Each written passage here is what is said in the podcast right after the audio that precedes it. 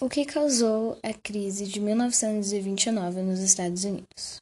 Durante a década de 1920, a Bolsa de Valores dos Estados Unidos estava em alta por conta das exportações. Foram nove anos de crescente até a crise chegar e trazer uma grande depressão. Com todo esse sucesso, investir na bolsa virou parte da cultura estadunidense.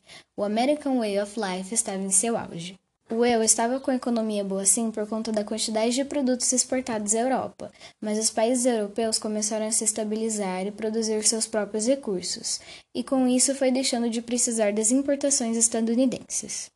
Visto isso, os Estados Unidos começou a ter uma queda na economia, mas as ações não pararam de vender e a prosperidade no país continuou.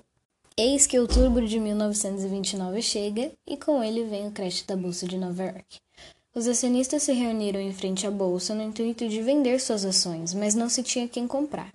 Então, eles, não sabendo da crise até então, ficaram revoltados e começaram a fazer protestos. O crash da bolsa causou uma crise de superprodução, porque se tinha o que comprar, mas não se tinha quem comprar.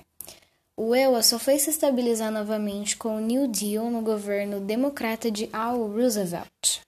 Que consequências sofreu o Brasil com a crise de 1929? Segundo o professor de História Econômica Renato Colisetti, o Brasil era fortemente dependente das exportações de café e tinha uma enorme dívida externa que precisava ser financiada com essas vendas. Além das quedas no preço, a crise provocou uma diminuição na renda e no consumo do mundo todo, prejudicando ainda mais as vendas de café.